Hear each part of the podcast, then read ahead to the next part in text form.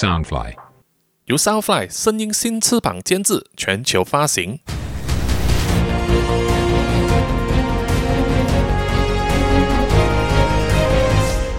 穿梭时空三千年，小说作者苏一平，监制杰克里，播主扎古叔叔。第一章：时光英雄雷格辛。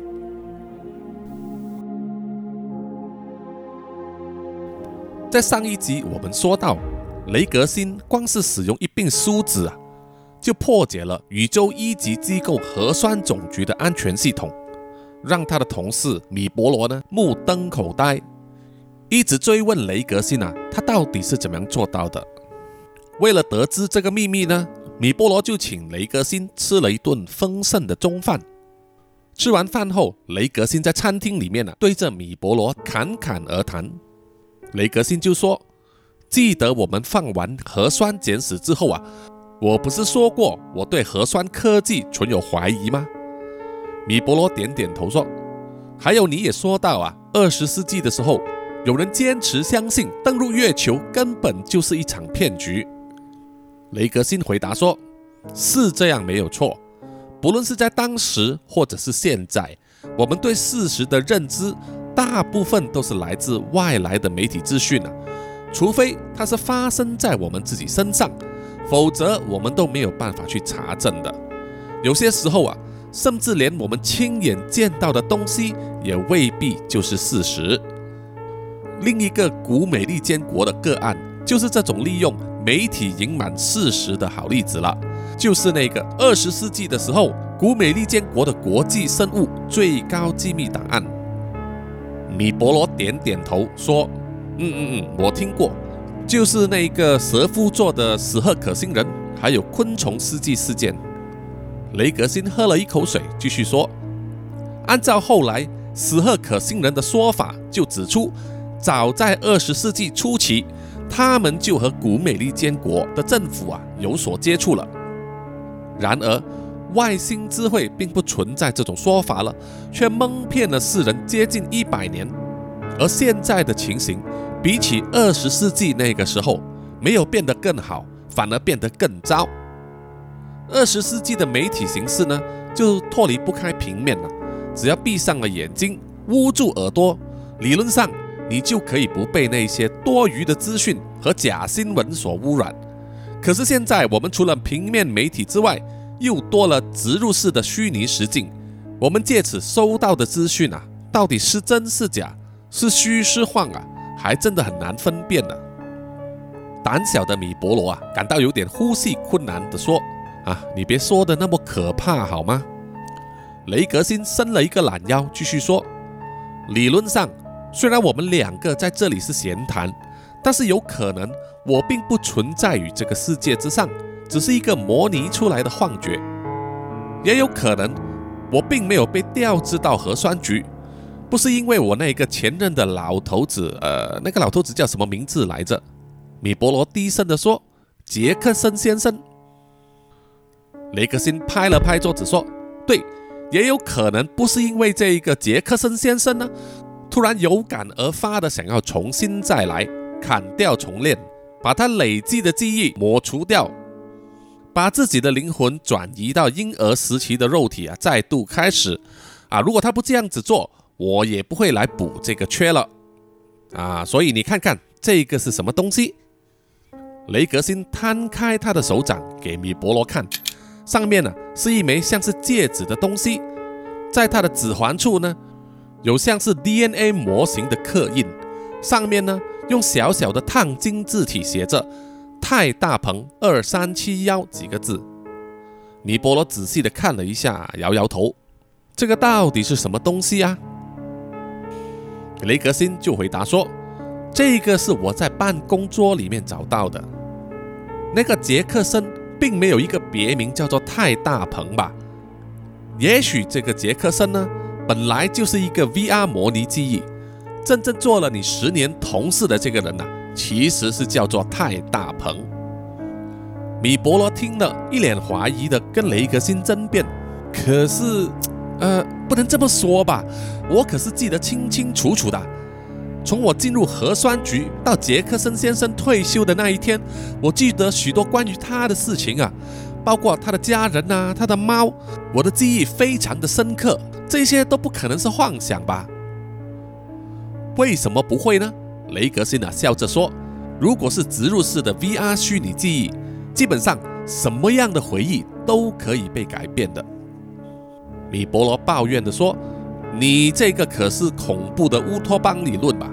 和你这种家伙说完话，总是让人心情沉重的想死啊！那么核酸科技呢？照你的说法，也有可能是虚拟出来的最高级骗局吗？”而雷格辛的回答却让米博罗抓不着头脑。雷格辛说：“啊，恰恰相反，如果核酸科技是一个骗局的话。”会是一个不用费太大心思的骗局，但是想想现在的人呐，有没有谁真正的看过或者用过核酸呢？事实勇士为龙城，真的有过这四十个人吗？当年那些从金星回来地球的探险队啊，只是看到大地被彻底的破坏，满目疮痍。那些住在金星和水星殖民地的人啊。从所谓的星战英雄时期就开始闭关自保了，他们都不敢表态和地球有任何的关联。我们的一切资讯啊，都是来自残破地球留下来的不完整的史料，就连罗斯列的照片，也只是从碎片里面拼拼凑凑的拼出来的。你想想看，历史的证据无从稽考的话，现代又找不到实物。如果真的要争辩起来啊，谁能辩得赢我？米博罗听了，直接翻了白眼啊，说：“你这个小子啊，口才那么好，辩得赢你的肯定不会是我了。”雷格辛继续说：“媒体和资讯啊，本身就充满了很多不可信的因素，很多小道流言啊，也不知道从哪里传来，没有人晓得他的祸害会到哪里去。”像是那一首《雷格星之歌》，就没有人知道从哪里开始传唱的。什么什么，呃，雷格星为了所爱的人穿梭时空三千年，只是为了见他浅浅的一笑。米波罗也是非常熟悉《雷格辛之歌》，他知道接下来的歌词就是他俯视桃园的甘甜流水，看过豪门的沧桑，坐看星辰坠落，只为了见他的浅浅一笑。雷格辛呐，就小声的跟米波罗说：“这首歌当然很好听，唱唱也没有什么关系呀，只是害惨了那些相信有核酸可盗的天才分子啊。为了这样虚无的理想，听说有些人呢，就是因为这首歌，相信时光之谜就在核酸里面。结果呢，啊，米波罗就叹了一口气说：结果就成了一场时光旅行了。”一场关在联邦监狱中的时光旅行。各位听众呢是要知道，在二十四世纪的词汇之中呢，一场时光旅行的意思，其实就是等于古代的一句叫做“不可能的任务”啊，Mission Impossible。这是因为呢，时光旅行科技啊，可以说是人类史上最大的谜团，即使到了二十四世纪。还是人类未能完成的极少数壮举之一。时光机器的硬体发展，早在罗斯列博士的核酸理论问世之前，就已经少具雏形了。到了核酸时代，发展的更为完善。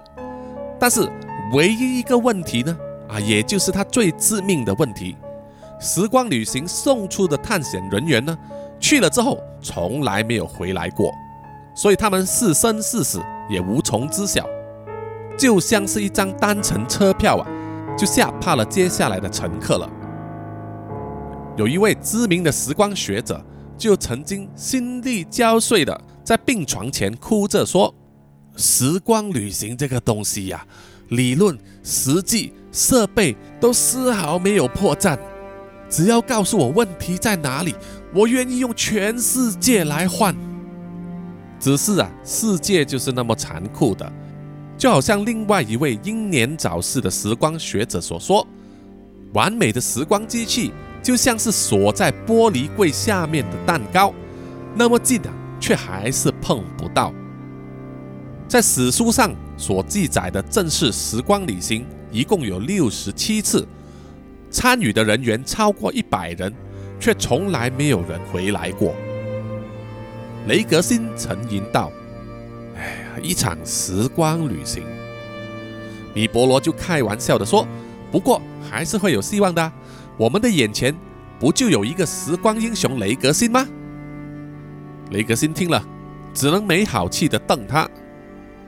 这个雷格辛也真够英雄的啦！上班迟到，三年没调过薪水，存了大半年的点数，都还没能够买一本生物植入型百科全书。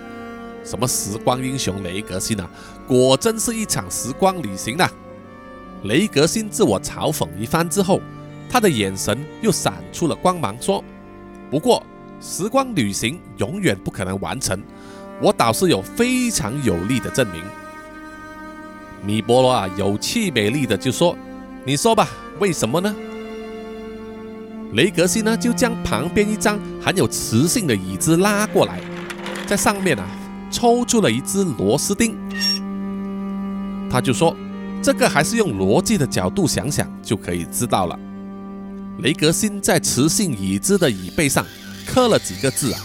米波罗凑过头来看，就看见雷格辛刻下的是以下这几个字：请到公元二三四五年三月七日，西洛央视核酸总局证明时光之旅可行。看了这些字之后呢，米波罗很诚实的说：“我不懂。”这样子做有什么意义呢？雷格辛刻完了字，放下了螺丝钉，说：“如果有时光机的话，如果时光旅行真的成立，现在我们的身边就应该出现一个来自未来的人，因为他看见了我刻下的这个讯息。不但如此，理论上，当我开始动念要刻下这句话的时候，他就应该出现了，因为在未来啊。”这张椅子早就已经刻上请他们来的内容，但是你看见了吗？我们身边并没有任何来自未来的人出现啊！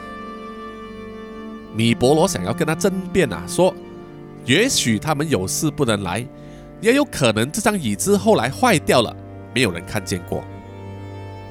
雷格辛越说就越起劲了，他的声音也越来越响亮。我从小啊玩过这种游戏千百次了，有时候我还做了合金的牌匾，写明定点时间要他们来找我，可是从来就没有来自未来的人呢在我面前出现过。有一阵子啊，古代的科幻电影喜欢拿回到过去改变未来的狗屁啊来做文章，可是又何必回到过去呢？如果真的可以时光旅行的话。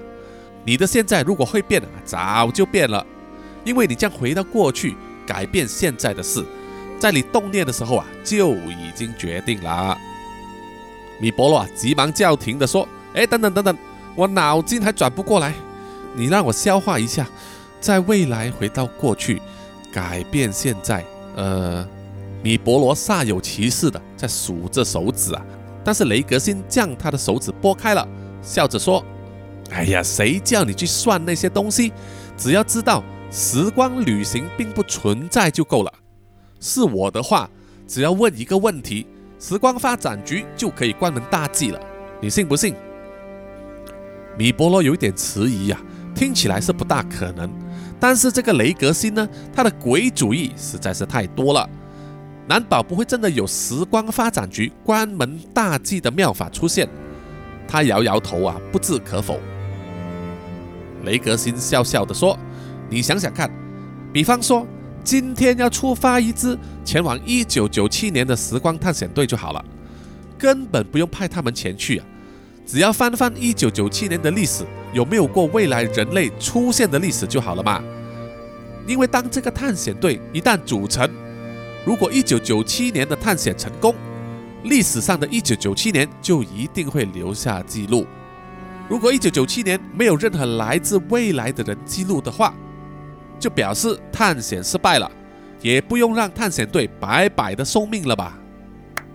突然之间，两个人的背后啊响起一阵掌声，说得正痛快的雷格辛呢吓了一跳，回过头去看，就看到一个身形高大的老人坐在不远的餐桌旁边，厚实的双手慢慢的在鼓掌。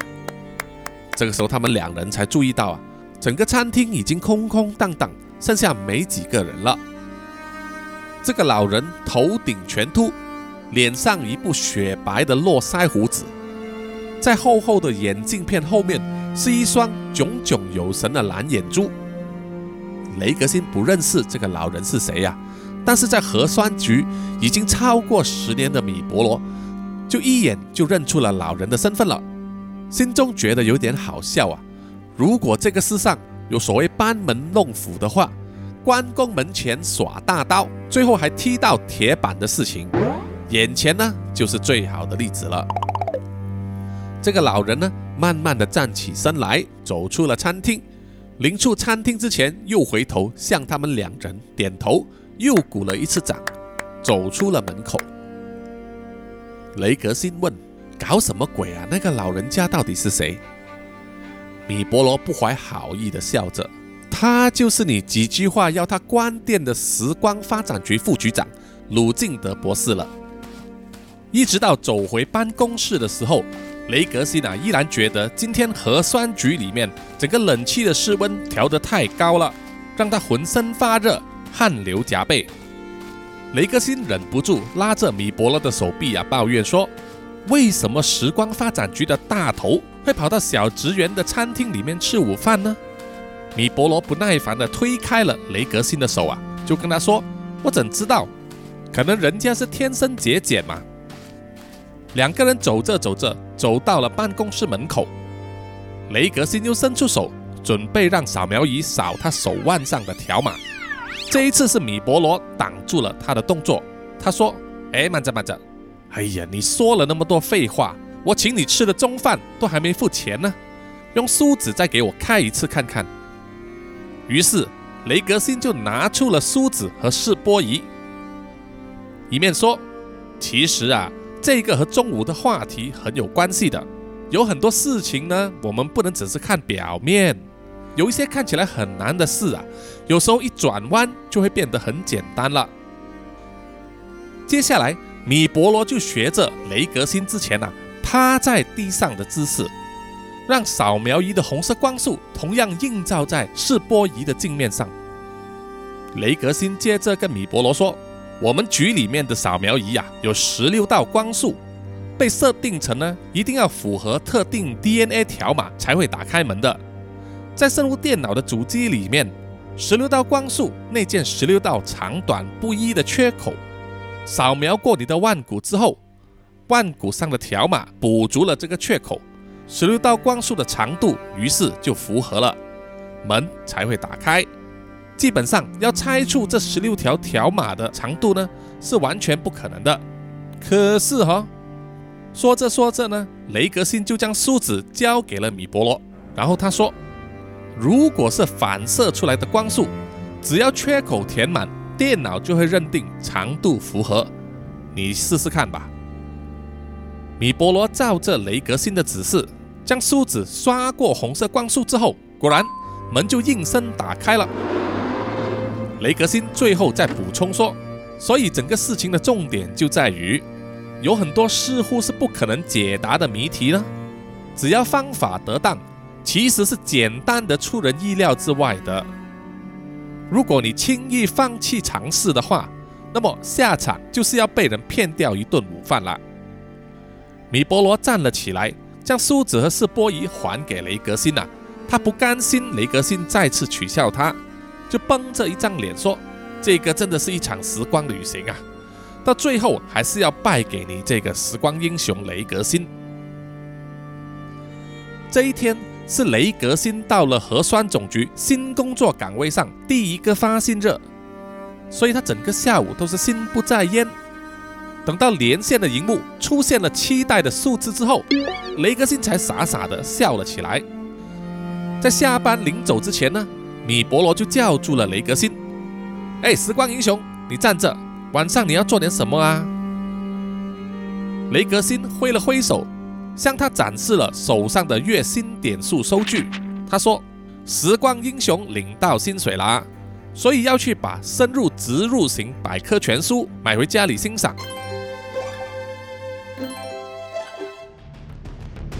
好了，这一集的穿梭时空三千年呢，就暂时到此为止。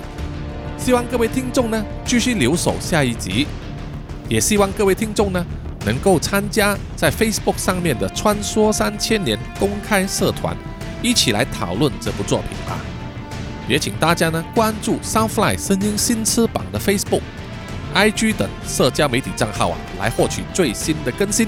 谢谢各位听众的收听，我们下一集再见。拜拜。